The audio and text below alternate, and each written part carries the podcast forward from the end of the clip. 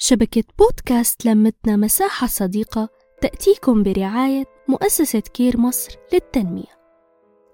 أهلا بيكم أصدقائنا ومتابعينا في كل مكان بيتجدد معاكم اللقاء.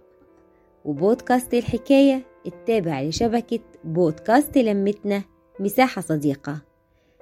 بودكاست الحكاية بيقدم دايما توعية وحكاية مفيدة عن مواضيع بتهمنا كلنا.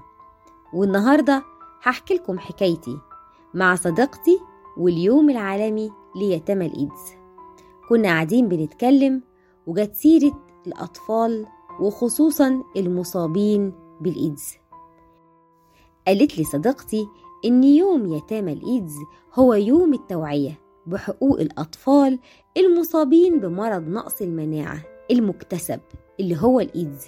واللي بيتنقل للأطفال من الأم أو من خلال الجروح أو عن طريق نقل الدم أو استعمال الأدوات الملوثة بالفيروس وبيتنقل للأطفال المصابين بمرض الناعور عن طريق نقل الدم وحسب مصادر صندوق الأمم المتحدة اليونيسيف إن طفل واحد بيموت كل دقيقة بسبب هذا الوباء.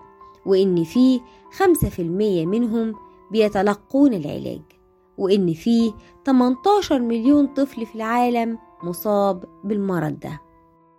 المرض القاتل انتشر مع بدايات القرن الماضي واستمر لوقتنا ده وبيحارب خلايا الدم الليمفاوية وللأسف العلماء لم يتوصلوا إلى علاج ناجح لغاية دلوقتي. بيصل عدد الأفراد المصابين بالمرض ده حوالي 50 مليون شخص وفقا لإحصاءات منظمة الصحة العالمية. وبتتركز الوفيات مع الأسف في الدول النامية لأن بيقل فيها الوقاية من هذا الوباء بسبب نقص الموارد والثقافة وانعدام وجود عناية طبية لائقة. وطبعا في الدول النامية بيكون فيه صراعات تتعرض فيه النساء لحالة من الانتهاكات الأمر اللي بيعرض حياة المرأة هناك لخطر وخطر ده هو نقل العدوى ليها وللجنين. لازم إحصائيات خاصة بيتامى مرضى نقص المناعة في حالة موت الأم وفي حالة وجودها على قيد الحياة عشان نقدر نقدم ليهم خدمات طبية ونقدر نساعدهم ونساندهم إن هم يواجهوا المجتمع.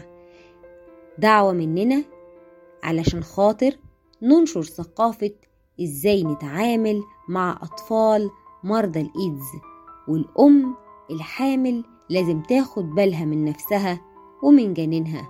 اليوم العالمي ليتامى مرضى الإيدز 7 مايو لازم كلنا نعرف بيه. من بودكاست شبكة لمتنا مساحة صديقة وبودكاست الحكاية. بنتمنى ليكم دوام الصحة والعافية وليكم مني صفاء فوزي كل الحب. نحكي نتشارك نتواصل.